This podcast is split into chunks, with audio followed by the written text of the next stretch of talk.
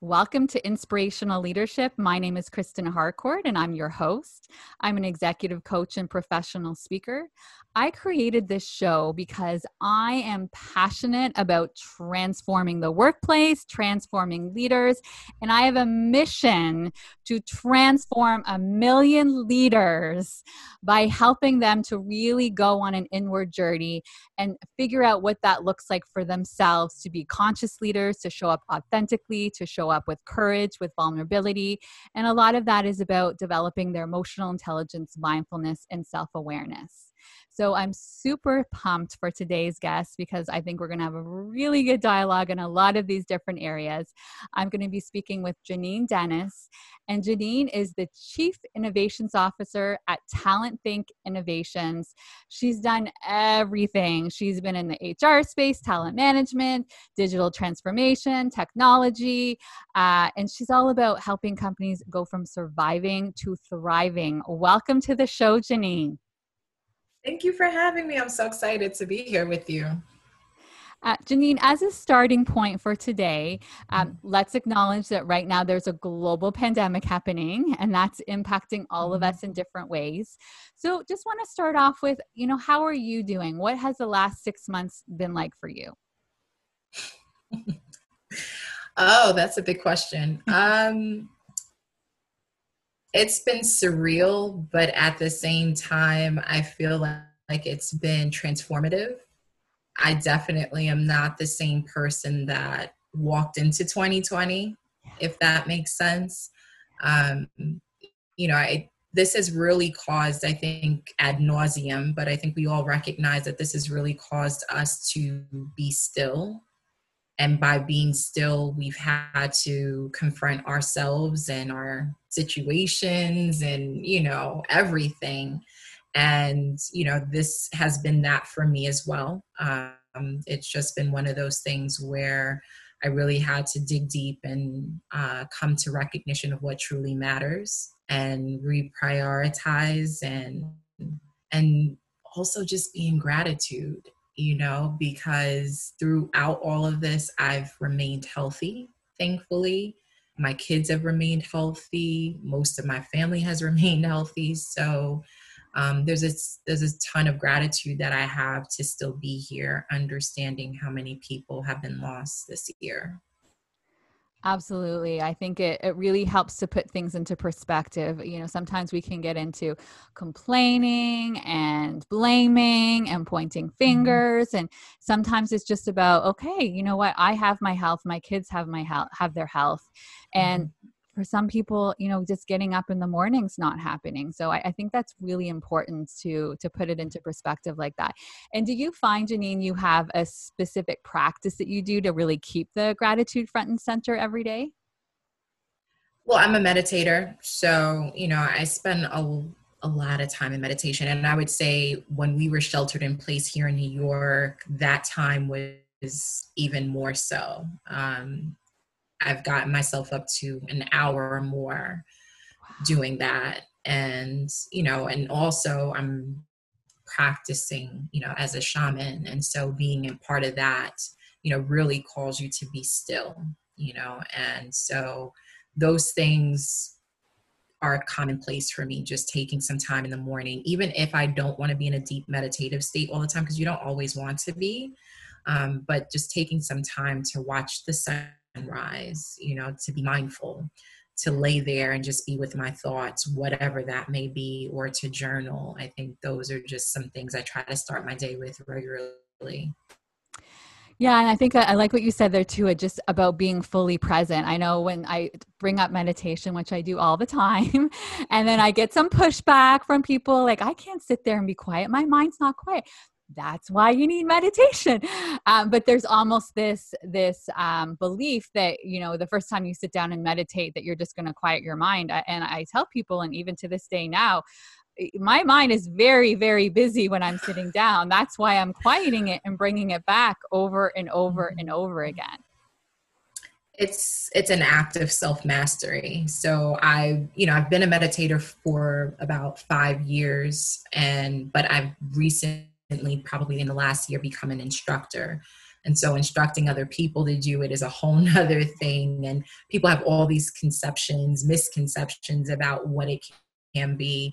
Um, you know, it really is an act of self mastery, but it's also knowing how to pivot when your mind is like that. Like I said, you're not always going to want to lay there and just be in this like state, you know. And so, in which case, I would tell my students on that day journal, on that day take a nature walk. You know, like it's it's really just that act of taking that, that time for yourself to be present, like you said. Absolutely.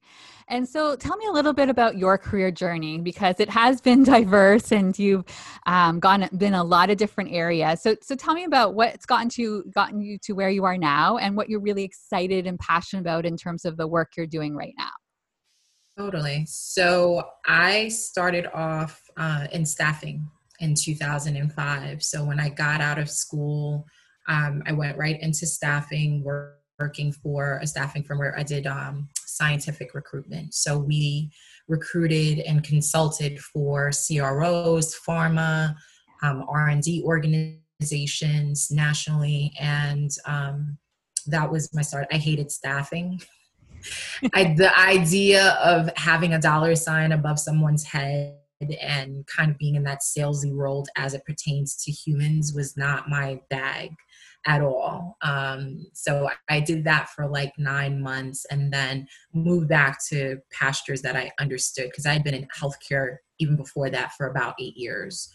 Um, so healthcare was something I knew well. So I went in from there to home, home care. And so I was in home care for a time and um, left there, went to a uh, organization that does, they basically staff uh, internal medicine within hospitals and emergency departments. So um, I managed those emergency medicine doctors, the physical um, therapists, um, nurse practitioners nationally. And then I went back to the hospital system and I was there for about two ish years. And from there, went on to Brookhaven National Lab, um, which is one of 12 labs here in the States under the Department of Energy. So they do R&D research, they do um, homeland security, biological sciences, medical advances, you name it, they do it. Um, and that was fun because before I became a psychology major with um, a specialty in industrial psych, I was a biochemist. I was a biochem major. And so going to the laboratory was like a geek moment for me because it meant, you know, I could hang out with the scientists and talk shop, and they were all so happy to do that. Um, really, we hired the best and brightest. I mean, some of the people we hired were one of their only kind in the world to do it you know insertion devices scientists material scientists that were looking at things like nanomaterials and stuff like that. I mean, literally like Avenger level kinds of things. So um, that was fun. I was there for four years. And, um, you know, in that time, there were some, I guess, the beginnings of what I feel was like the upheaval of the US, you know, going on. Just, um, we had, you know, several government shutdowns, and it was the first time in my career that I had experienced such a direct connection with the place that I worked to government. Um, so while we weren't government, we were a government contractor. So it was like they made sure to let us know you're not government, but when things go bad and sour, you'll be affected by that. And so, you know, I remember just being pulled into this auditorium and being told by a lab director that, you know, effectively we were going to probably be next in line to shut down. And, you know, he's kind of like, we're all in this together. You may not get retro pay like the government employees, but we're all this in this together. And I just it didn't set well with me. It was kind of like I don't ever want somebody to have this much control over my livelihood. Um, because the reality is we weren't all in that together. He was going to continue to get paid. We weren't. and so that was what was real. Um, and, you know, at the time I had been blogging um, and putting myself out there. This was early time of social media. So I'm talking like around 2013. And I'd acquired quite a few mentors that said, hey, you know, this consulting firm that you keep speaking about that you say you're going to have 20 years out, you need to build that now. Like you're outgrowing where you're at. And so it was in the middle of that, and we had Hurricane Sandy that literally I was ideating and figuring out Talent Think. Um, and the initial money I'd had to start it up, I'd lost because of Sandy. I had to use it because we were displaced in Sandy. Um, but like some months later, my aunt and my mom gave it back um, because of all of that. And so I started Talent Think, um, top of the dial the next January, and um, was pregnant with my son, and literally went on maternity leave, tested the viability of it while I was on maternity leave, went back. And one of my visible projects I had, we were working on acquiring a new HR technology, an ATS, in fact, and had gone to pot. They listened to nothing I had to say about communication strategy, change management, none of it. And I was frustrated. And I remember saying, you know, to my kid's dad, I was like, I think it's time. And um, he was like, whatever you think, you know, think about it. And if you wake up tomorrow and you feel that way, put in your resignation. He came home and I had the resignation letter on the table. And um, so, yeah, I didn't stick around long. I ended up leaving like October of 2014. And um, I've been out ever since, um, running Talent Think full time. It was not, I said to myself, I'll do it for a year. If it doesn't work out, I'll go back in, you know, but I haven't been back. And so it's it's been quite the ride, as I'm sure you can imagine, running your own business. But um, I wouldn't trade it for the world. I, I just I love it. I'm really passionate about the pivots I've taken all along the way. I really try to make talent think what I wanted my version of talent management and HR and the world of work to be, um, not what I've experienced out there. So for every experience I've had, I've said no. How can I work with companies to not do those things?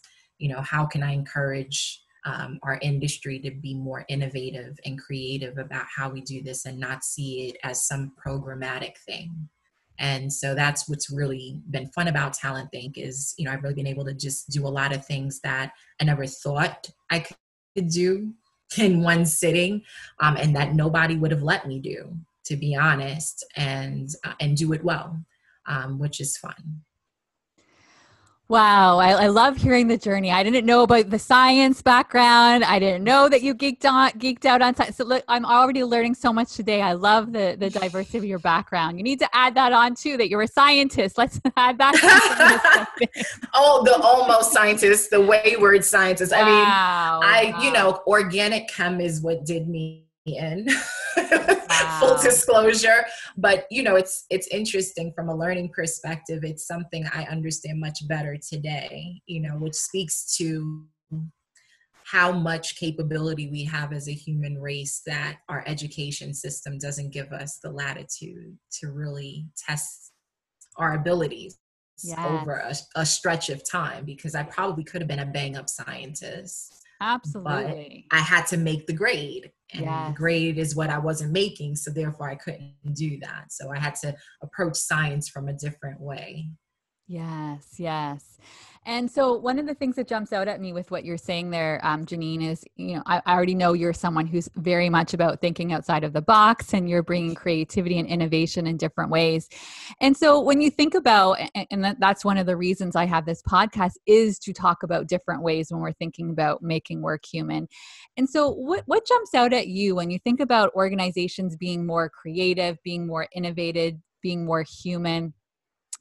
Gave you that magic wand and you get to wave it and you start to really make some of those profound changes in organizations what would you like to see more of? I think people need more space to make mistakes and to play.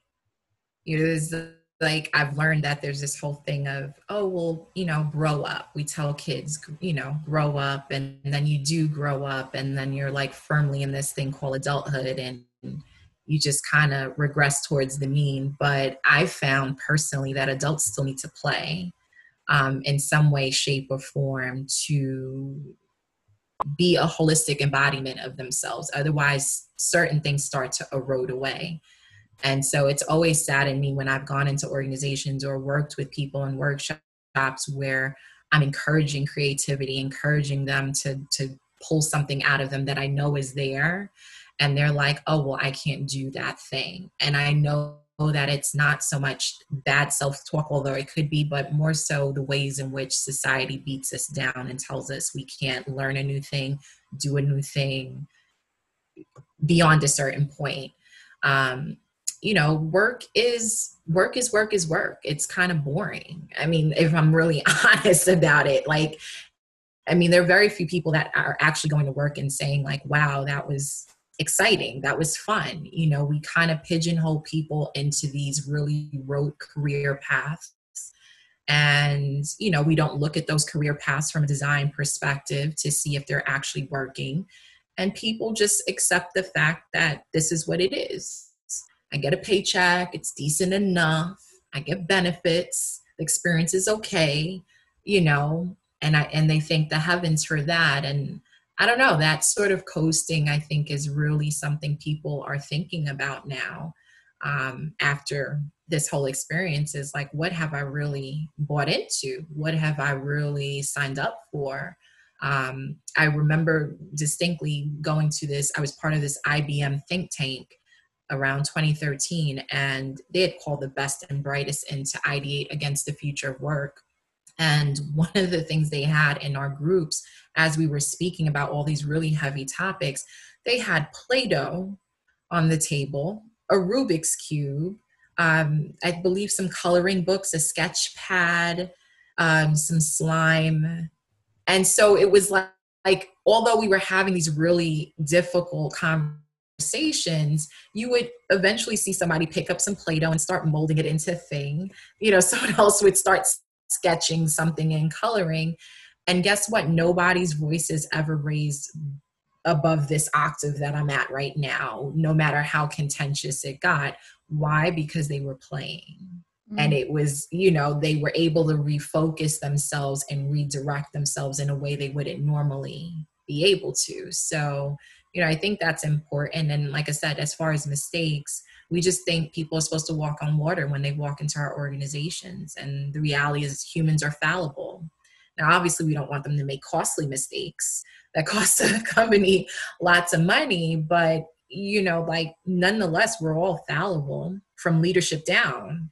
And so creating ecosystems where people feel like they can do that and not have their hands slapped and or lose their job but that it can be seen as a, a teachable moment, I think is important. I'm such a such a big believer in play, and I, I, try to say that all the time. Like life is not supposed to be so serious, and we need to stop adulting all the time. And and I like what you said there too, because I think it's a two pronged approach, right? It's first of all, it's from the organization's perspective. Like, what are you doing to help create a space where play is allowed, where play is encouraged? where um, you know I, I i hear all the time yes we we're all about innovation we're all about creativity i'm like oh so there must be like you you have really good um, there's permission for failure right? Like so failure is okay. Well like not so much like but we are really creative innovation. No no there has to be if you're saying that it's all about creativity and innovation there has to be a lot of space and encouragement for failure to get there. So it feels like the organization um, holding that perspective but then there's the individual. It showed up for me so often when I'm coaching leaders. Uh, we've sometimes had to create a list around like what does it look like to play? What are playful activities? So that they have that as a reference point when i'm actually giving them homework. Like your homework mm-hmm. is you have to spend two hours this week playing.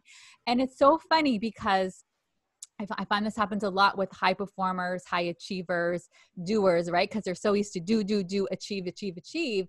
And the first thing I get back to them, well, like what's the outcome of this? Like what's the goal? Like where am i trying to get to? And then i'm like oh right. This is just about joy and happiness and playing which is just to play is to play for no there's nowhere to get to there's nothing to achieve and they've forgotten. They really have forgotten. It feels mm-hmm. like it's coming back to a part of themselves and it's coming back home because all of the conditioning when you go into adulting they've forgotten about this part of them that that's there for all of us. It's there. They've just lost touch with it. Right. And so what that ends up looking like at a leadership level is a lot of wounded children who end up taking out those wounds on their employees. Hence, why we have so many statistics surrounding people leaving bosses and toxic ecosystems. And you get the point, you know? So, yeah. Yes. Yes. And imagine it's like, oh, if you want to feel better and go into the workplace and enjoy your job more, do some more play. they're like, it feels counterintuitive, right? It's, and I, I, I get where it's counterintuitive because the messaging is so loud around doing and more and, and, you know so when you start to hear quiet and slowing down and play it feels like oh i'm, I'm not allowed to do that so it's it take it's like anything it's taking baby steps so it's it's interesting as people start to play a little bit more then they start to remember these things i think kids are so great for this right because i'll watch them i'm like mm-hmm. I used to love playing hopscotch. I used to love doing double dutch. I forgot about that, right? I forgot how much I love skipping and doing those things. So I think just watching kids and, or playing bubbles or watch like running in the grass without any shoes on and just the carefree, you forget about it. But when you do it again, it feels so good. It does. I mean, I'm huge on grounding. I love putting my feet in grass and just letting the sun hit me. I feel so much better after doing those things. I mean, even when we were sheltered in place, um, one of the first things I did was go out and buy a bunch of retro games. bought bought Simon, I bought Candyland, we've got Uno, we've been playing Kerplunk. I mean, all these things that brought me joy. I was like, well, let's pass this on. And when I tell you we had so much fun doing this together. Yeah. So, you know, it's so important to remember those things. I mean, even for me at a psychological level, I have my moments where I say I have to go back to 15 year old Janine. And so for that, I keep like a piece of um, cotton candy bubble gum because that was my gum growing up, or a blue raspberry blow pop. Yeah. And so for those moments where I really need to feel like that girl again, yeah. I'll pull out my blue raspberry blow pop from the stash, you know. But it's like it's okay. Like some people would say, "Oh, that's childish," but there's utility to it. Yes. Yes it's funny as you're saying that it's reminding me as well that we we started to go back and uh, and, and now that you're saying that it makes sense the nostalgia and why it would connect me to my kids and and myself in a different way. When we went back and watched all of those 80s movies right? We're going back and watching Ferris Bueller and all of these movies where I'm like, oh my gosh, it's still so funny. Like I know, like I understand why I loved it so much when I was a kid.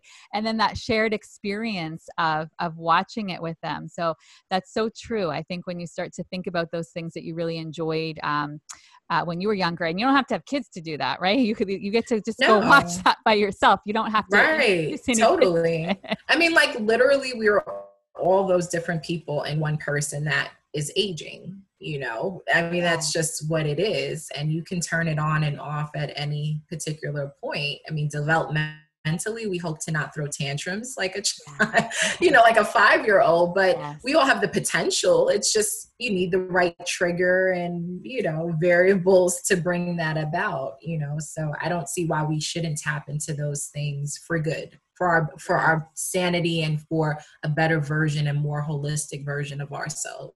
Yes, yes, yes, absolutely.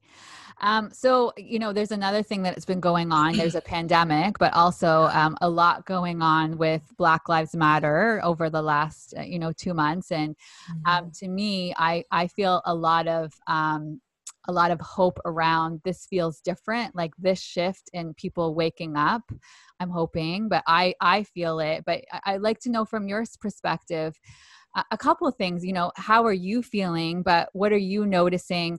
Um, where where might you feel hopeful and where do you see there uh, i know that I, this could be a whole podcast just on this part um, but i'm really right. interested for for from your perspective as a woman as well um, what you've been experiencing and your thoughts on that. Whoa.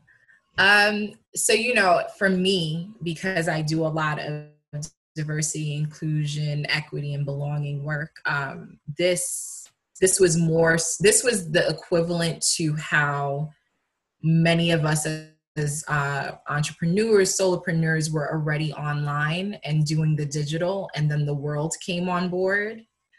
The same is true of this. So, like the Black Lives Matter thing was already serious for me when it started the first time, if I'm honest. And so, you know, now it just feels a little bit like now everybody thinks it's important. And by this, by that, I don't mean that just in terms of, you know, white people. That's true of every other demographic too, right? Because there were people that when the first Black Lives Matter came around, they didn't, they were like, yeah, I can't, right? And in fact, if I go back even a year and we had asked people of color, you know, to protest the way they're doing now, there would have been a lot of um, pushback as to why that couldn't happen right? So it's really interesting to watch how all of that shifted and and it shifted because you know pandemic chaos job loss it's interesting what all has to happen to a human for us to shift you know um there's a certain level of suffering that we have to go through it seems, um, before we come to what is right. Um, so, you know, needless to say, this has, I wouldn't say it's been any more exhausting than the last decade for me doing this work. You know, um, the the one thing that has changed is now people are serious for the most part about making changes now, which is refreshing. Um, but still, the problems at hand and the things to solve for are very serious. And they're not things that can be solved programmatically through a mere training, a workshop. It's it is exactly what I've been telling clients for the last decade that this is a societal malady. And so, you know, like there's some part of you as an organization that has to want to solve for that plus what's going on in your organization, that fell on deaf ears for the most part. Now they're a little bit more poised to understand the connectivity yeah. as people are coming out, sharing their stories, not caring about being a whistleblower or anything of the sort. And they're just like, enough, you know? Um, there's a bit of it for me that's bizarre that it took this one man I understand the timing of things. So that's a different podcast, perhaps, and things, but you know, you do as well. So I know that I'm speaking to good company, but it's literally like bizarre at a human level that it took this one man's life to be the thing that woke people up. But I think it was the one that everybody had a front seat to, you know, a front seat for.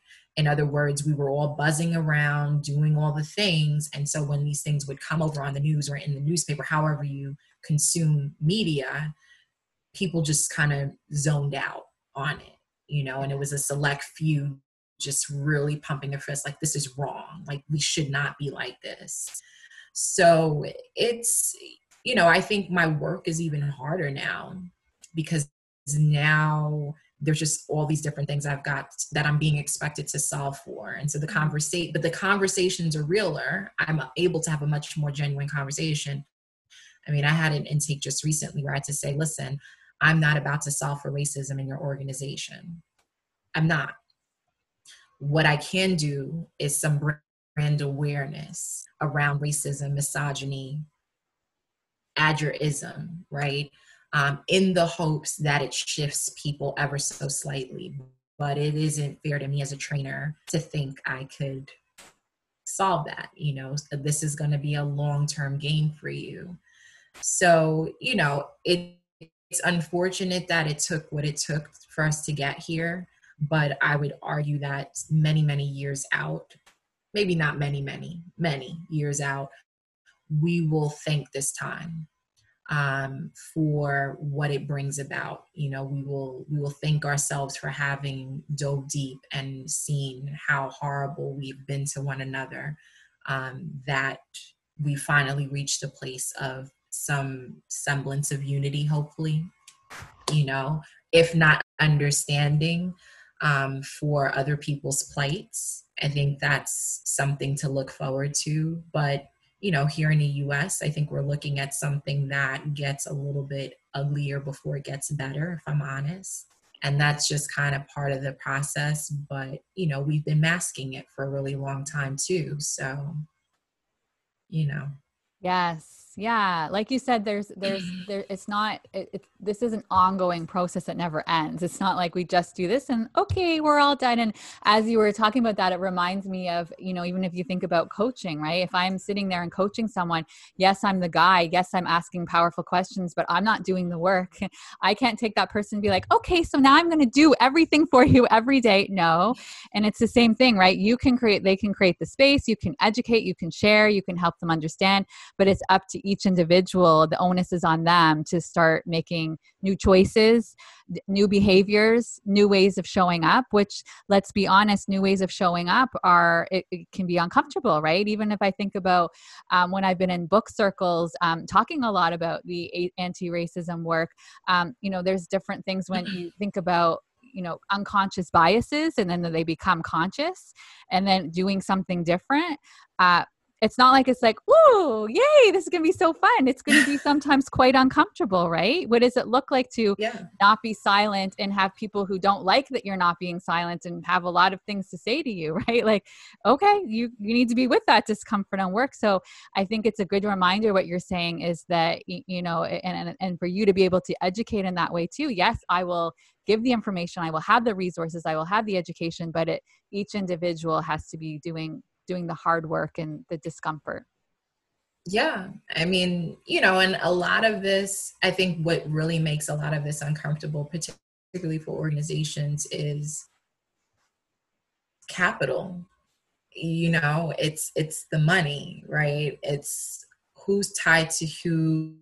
Do i really have to cut that tie in the name of black lives matter? Do i really have to make that statement even though investors may pull fundraisers may pull their funds and then what does the organization do to stay afloat? You know these are moral and ethical um, considerations that really are going to show us who are real leaders out here.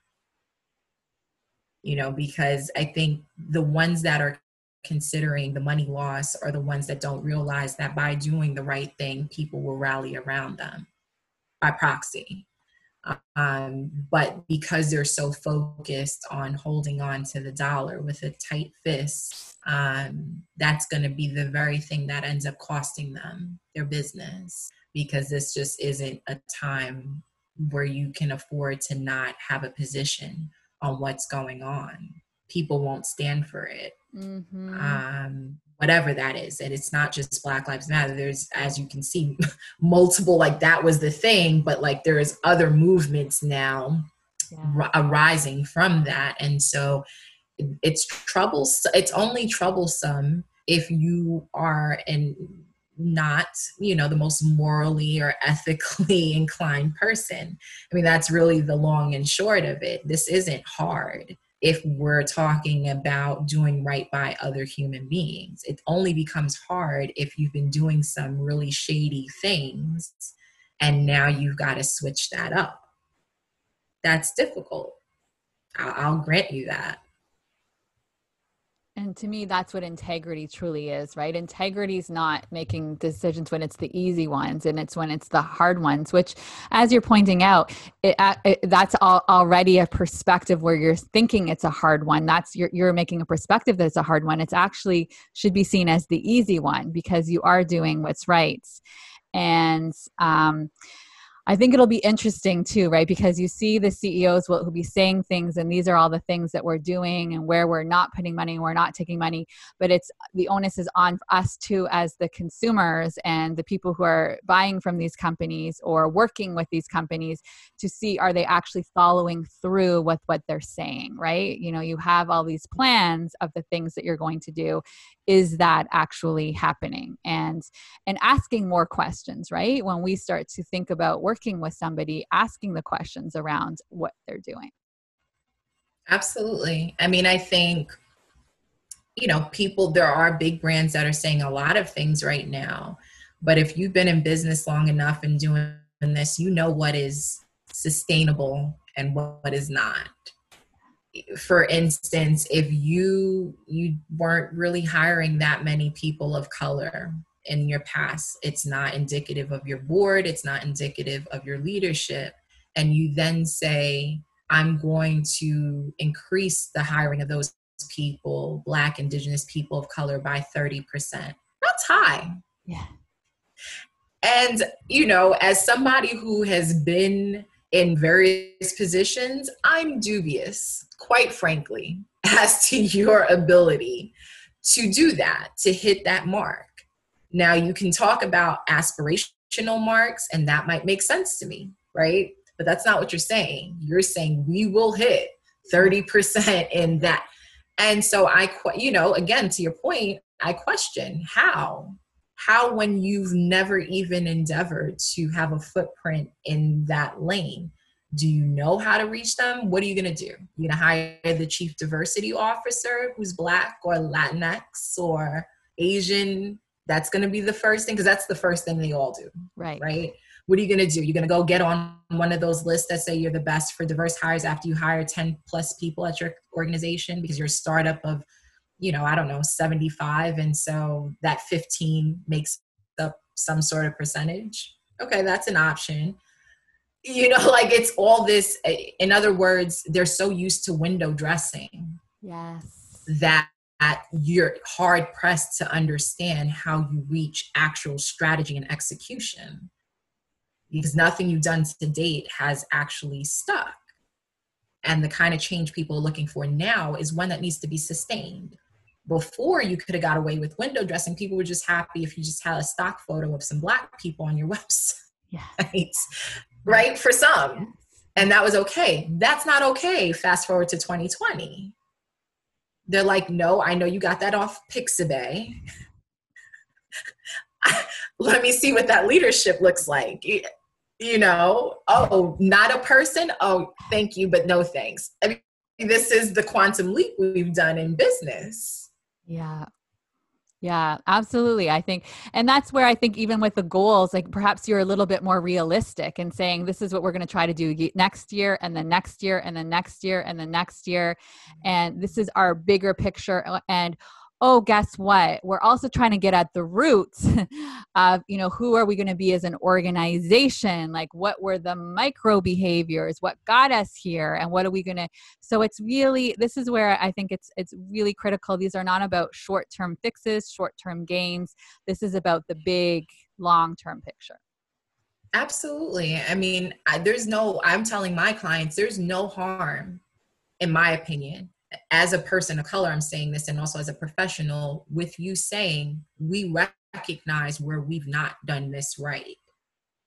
But here are the micro steps we're trying to take towards being better, right? I would appreciate that statement more than the grandiose statement of we're going to do all these things because chances are you're not and that work especially when you re- what you refer to in terms of the root work of really looking at yourself, your culture, the ecosystem people have to enter, and how they're actually functioning within that, you're going to find some stuff out. It's going to be ugly. and so it's ugly, and then you've got to find a common ground. And then when you find the common ground, then you've got to make the change. That's how this happens. So you're at that point, you're still nowhere close to being ready to hire someone into your organization right. while you're doing that work. In an ideal sense i wouldn't exactly. want somebody coming into my organization while i was working through those sorts of things. It's almost like jumping from one relationship to the next. You had a really toxic thing. Nobody really you know you're coming into like this um recognition of you know your wounds. Oh but let me go and introduce another person into my ecosystem does that make sense? Yeah. it's like it's yeah. probably not going to work out. Exactly. And that's where, I, like you said, I, I, actually appreciate more when it's the smaller and it's realistic and it feels authentic as opposed to going big because then it feels like it's there's another uh, mission around what's happening there and i'm a little bit less Um, I'm a little skeptical, is the word I'll use with that. a little bit skeptical. Um, so the other thing I like to ask you, Janine, and I knew this was going to happen. I told you I'm like I have to be conscious around the time because I'm not good at this sometimes. I don't want it to end. So, so tell me, um, when you think about inspirational leadership, and as I mentioned at the beginning, you know, to me, inspirational leadership is really showing up as that conscious leader. What are those? What are those behaviors? Like, what would you like to see more of in organizations when we think about conscious leadership? I think empathy is huge. That ability for you to be able to see a person's plight or see them and understand that they are a sovereign human being that sits apart from you, right? But in some sort of connected way, there's some part of them that that also is you. No, that's a little bit paradoxical, but you know what I'm saying? Being mm. able to put yourself in that person's shoes and say, I see you. may not understand you. I may not even agree, right? Because those are all different prongs we come to. That's like, that's just evolution. You know, that takes time. But at a minimum, being able to look at somebody in their face and not dismiss them the very second that they show you a side of themselves that doesn't sit right with you is huge that to me is the pinnacle of empathy, right? I don't have to understand you. I don't have to even like you. We don't have to break bread. Yeah. But for me to sit across from you and say, I see you, Kristen, right? Um, and you have, and I'm holding space for whatever expression it is that you choose to exemplify in this moment is huge and it's something we don't do for one another let alone a leader to somebody that they are directly responsible for managing you know? Um, so i think that that's important. Um, i think knowing yourself as a leader is really mm-hmm. important. I mean if you don't know yourself if you're not willing to acknowledge um, not just your strengths but where you lack or where you can brush up on things. How are you going to see it in somebody else? It'd be very easy for you to dismiss a person, yeah. right? If you just think that you're the alpha and omega. Yeah. Then everybody becomes dispensable. And then we have things like what we have in our industry, which is this idea, this really erroneous idea that there's some sort of talent shortage and not enough people to do work. That and retention's an issue. Retention's not really an issue. It's that you don't like to have to see these different versions of human that don't add up to something that's familiar to you. And that stems from not really knowing yourself um, and not being in acknowledgement of what you are. Because when you are, then you can you have a whole lot more empathy for other people showing up in a lot of different ways. Again you don't have to like it you don't have to love it but when you see it you're like ooh yeah i was that at some point or i know somebody that was that and so i understand what that is and while it doesn't work here i understand it.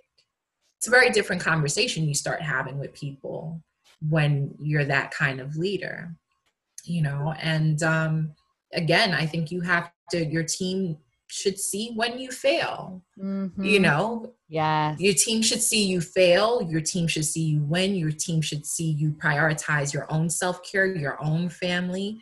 It's literally like a parent child relationship in a certain sorted kind of way where it's like, if I see you exemplifying what we would think a good inspirational leader should be, then I will start to think that I have the space to be that too. But if everything you show me in the workplace is toxic or restricting or confining, then I don't feel like I can have that ability to show up like that. And that is agnostic of color, creed, any of it right? Mm-hmm. we we want to know that we can show up in a certain way and exemplify certain things. And if you're in a restrictive environment where your boss is all knowing never makes a mistake never takes a day off you know never leaves a moment before nine o'clock at night what are you going to do? You're going to do the thing you think you need to do to keep your job or to excel to whatever level you're trying to get to. And that's just it. Uh So, so true. And there's so much data and research to show when you, as a leader, show up with that empathy, people will stay with your organization. They won't want to leave. They want to do good work for you. And uh, they'll even they'll even take pay cuts like they'll stay more at your place and go to another place if they have an empathetic leader and of course like who doesn't want to feel like they're like they're seen and that they are allowed to be messy and be human and I, I, believe the place to be able to get to that with other humans is exactly like what you said. You have to go on your own inward journey to understand who you are and also accept all parts of you because mm-hmm. as humans we are messy and we have things that we do amazing and then we have some some gaps and that's okay we're allowed to have gaps that makes us who we are and that we can grow but if you can't accept that in yourself how are you possibly going to accept that in others either? So I agree, there's such a connection with that inward journey. So important. Yep. So, Janine, as we finish off, mm-hmm. I'd love to give you an opportunity to leave your final thought with the audience. Anything that you would like to let them know? I think the only thing I would say is, you know, if you're alive and watching this, continue to be grateful just I mean gratitude. I can't I can't impress that enough. Um, take good care of yourself and take good care of your people. And I think, you know, if things aren't moving, if 2020 is not your year, your year will come. It's kind of the faith thing. You know, there's a lot of things that I thought were supposed to happen this year. They didn't happen in my time, but they happened you know? And so a lot of this experience that we're going through is a bit of a social experiment if you will for whatever that's worth in that we're learning how to be human beings um, i think for the first time in our modern existence and not human doings. Um, it's not you know you meet people if you have that ability to now stop asking them what you do for a living ask them how their heart is Mm. Um, you know, ask them how their family is, if everyone's healthy, if they're healthy, you know, like change the way you speak to other humans. And a lot of this can change, I think, for all of us for the good in yes. time. I agree. There's so much opportunity here, so many silver linings, but it takes taking a step back and thinking about what that looks like and to show up in the being, right? We are human beings, not human doings. Absolutely. Thank you so much for being here, Janine. Thank you. I'm so glad that we got to sit down and chat finally. So, everybody who's listening, please head on over to the website, kristinharcourt.com. There'll be more informa- information on Janine, and you can get all of her details. And if you're not already subscribing, please subscribe on the blog or on Apple Podcasts. And your reviews are greatly appreciated so that more people can see the show. Have a wonderful day, everyone.